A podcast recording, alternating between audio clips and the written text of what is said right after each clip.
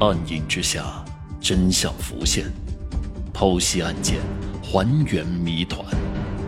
欢迎收听《大案实录》第四十三案：山谷冤魂。民警围绕宣威城区的出租房进行了详细的走访调查。很快，民警有了重大的发现。房东说，他的房子在三个月之前租给了一个三十多岁的男子，男子交了半年的房租，男子搬过来两天左右呢，就带回来一个怀孕的女人一起居住了。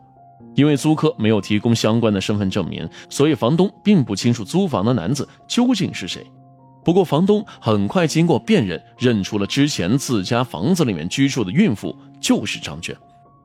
根据房东的回忆呢，大概七月中旬左右，有一天晚上五点多，张娟突然喊肚子疼。从那天晚上以后，好像就再也没见过张娟了。这位房东告诉民警，他原本呢以为住在家里面的孕妇呢已经到了分娩的时候，而生完孩子后呢都有坐月子的习惯，因此对于张娟离开，他也没有感到什么异常。那么，张娟离开出租屋之后，究竟去了哪儿？最终为何会命丧山谷呢？一般的孕妇呢都有产前检查，于是警方围绕各个医院进行了调查。当民警排查到一家妇产医院的时候呢，一位妇科大夫回忆，二零一二年七月二十号下午，曾经有一名男子陪同一名孕妇来到这家医院做过产检。经过辨认呢，医生确认当天来做产检的就是张娟。那么，这名陪同张娟前往医院的男子究竟是谁呀？这个人是否就是孩子的亲生父亲呢？医生还向警方回忆，做完检查后，怀孕女子是坐着那名男子的摩托车离开医院的。于是，民警调取了这家医院前往案发现场的出城监控录像。通过反复调看监控录像，民警发现，在二零一二年的七月二十号十九点零一分，一名男子骑着一辆红色的摩托车经过宣威市花椒出城卡点。摩托车上的女子穿的是一条白色的裙子，脚上呢穿着一双拖鞋。虽然面部看不清楚，但是呢，根据衣着特征和现场是吻合的。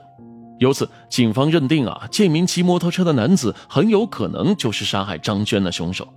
经过对机动车的信息查询，民警了解到了这辆车呢属于一名叫做谢军的男子。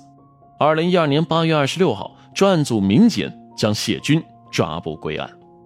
经过 DNA 的比对证实，张娟腹中胎儿的亲生父亲就是谢军了。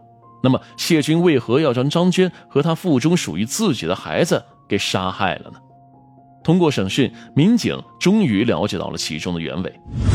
原来张娟在玩水一家烧烤店打工，当时谢军刚好承包了这家烧烤店二楼的一家装修工作。谢军和张娟认识以后没多久呢，两人就确定了恋爱关系。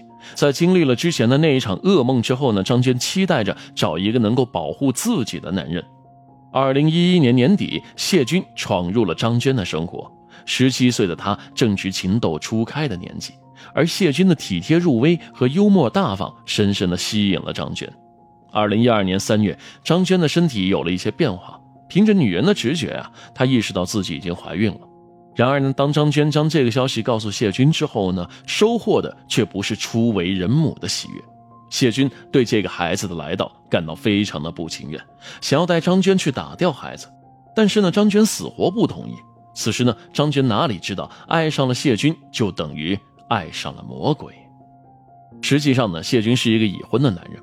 他的真实面目呢？不过只是想玩一玩张娟，根本没有想过以后要和张娟一起生活。对于谢军的家庭情况呢，张娟一直是被蒙在鼓里。直到有一天，一通电话让他如梦初醒了。那天，张娟给谢军打电话，结果刚好谢军不在家里面，接电话的是谢军的老婆。电话里面，张娟和谢军老婆发生了口角，谢军老婆就明确的告诉张娟，谢军是有家室的人，是有老婆孩子的人了。此刻的张娟才知道啊，自己深爱的男人居然是一个有夫之妇。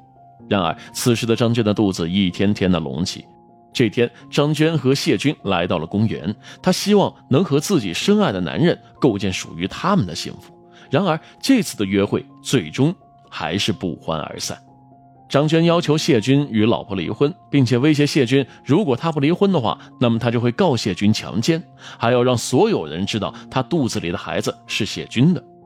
二零一二年三月，谢军在宣威城里给张娟租了一个房子，每月呢按时给张娟一定的生活费。而对于未满十八岁的张娟来说，未婚先孕呢是一件非常不光彩的事情，因此她换了手机号码，切断了与家里的一切联系。此时的张娟如同一只断了线的风筝，游离在家庭之外。张娟憧憬着属于自己的幸福，她希望谢军和他的妻子离婚，再和自己来组建家庭。然而，对于这个要求，谢军却是置若罔闻。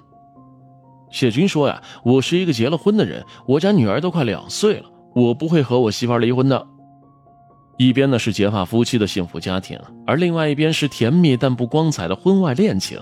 谢军在两段感情当中游走，为了照顾自己的家庭，谢军呢不可能一直跟张娟混在一起。谢军的堂弟还没有结过婚，在张娟怀孕期间呢，谢军请堂弟谢岩帮忙照顾张娟的生活。这个时候，民警终于了解了之前张娟小姐妹口中所说的另外一位看望张娟的男子，正是谢军的堂弟谢岩。二零一二年的七月二十号呢，也就是案发当天，已经怀孕七个月的张娟呢，再次给谢军打去了电话。那天，谢军正在工地上干活，张娟给他打电话说肚子疼，于是谢军就带着张娟去医院做了检查。从医院这里，谢军了解到，距离孩子的预产期呢只有一个多月了。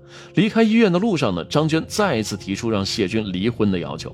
而此时，一个邪恶的念头正在谢军的心头酝酿：自己不可能和老婆离婚，而张娟又那么的威胁自己，要不就一不做二不休。于是谢军以谈心的幌子将张娟呢骗到了案发现场。这个时候的张娟哪里会想到死亡正一步一步的逼近？两人坐着交谈了二十多分钟。张娟呢坐在谢军的左手边，谢军用手掐住了张娟的脖子，掐了十多分钟。等到张娟停止了呼吸，谢军又将张娟的尸体推下了山沟。尽管案件经过警方的努力而宣告侦破，但是张娟的死却给几个家庭。都带来了难以弥补的伤痛。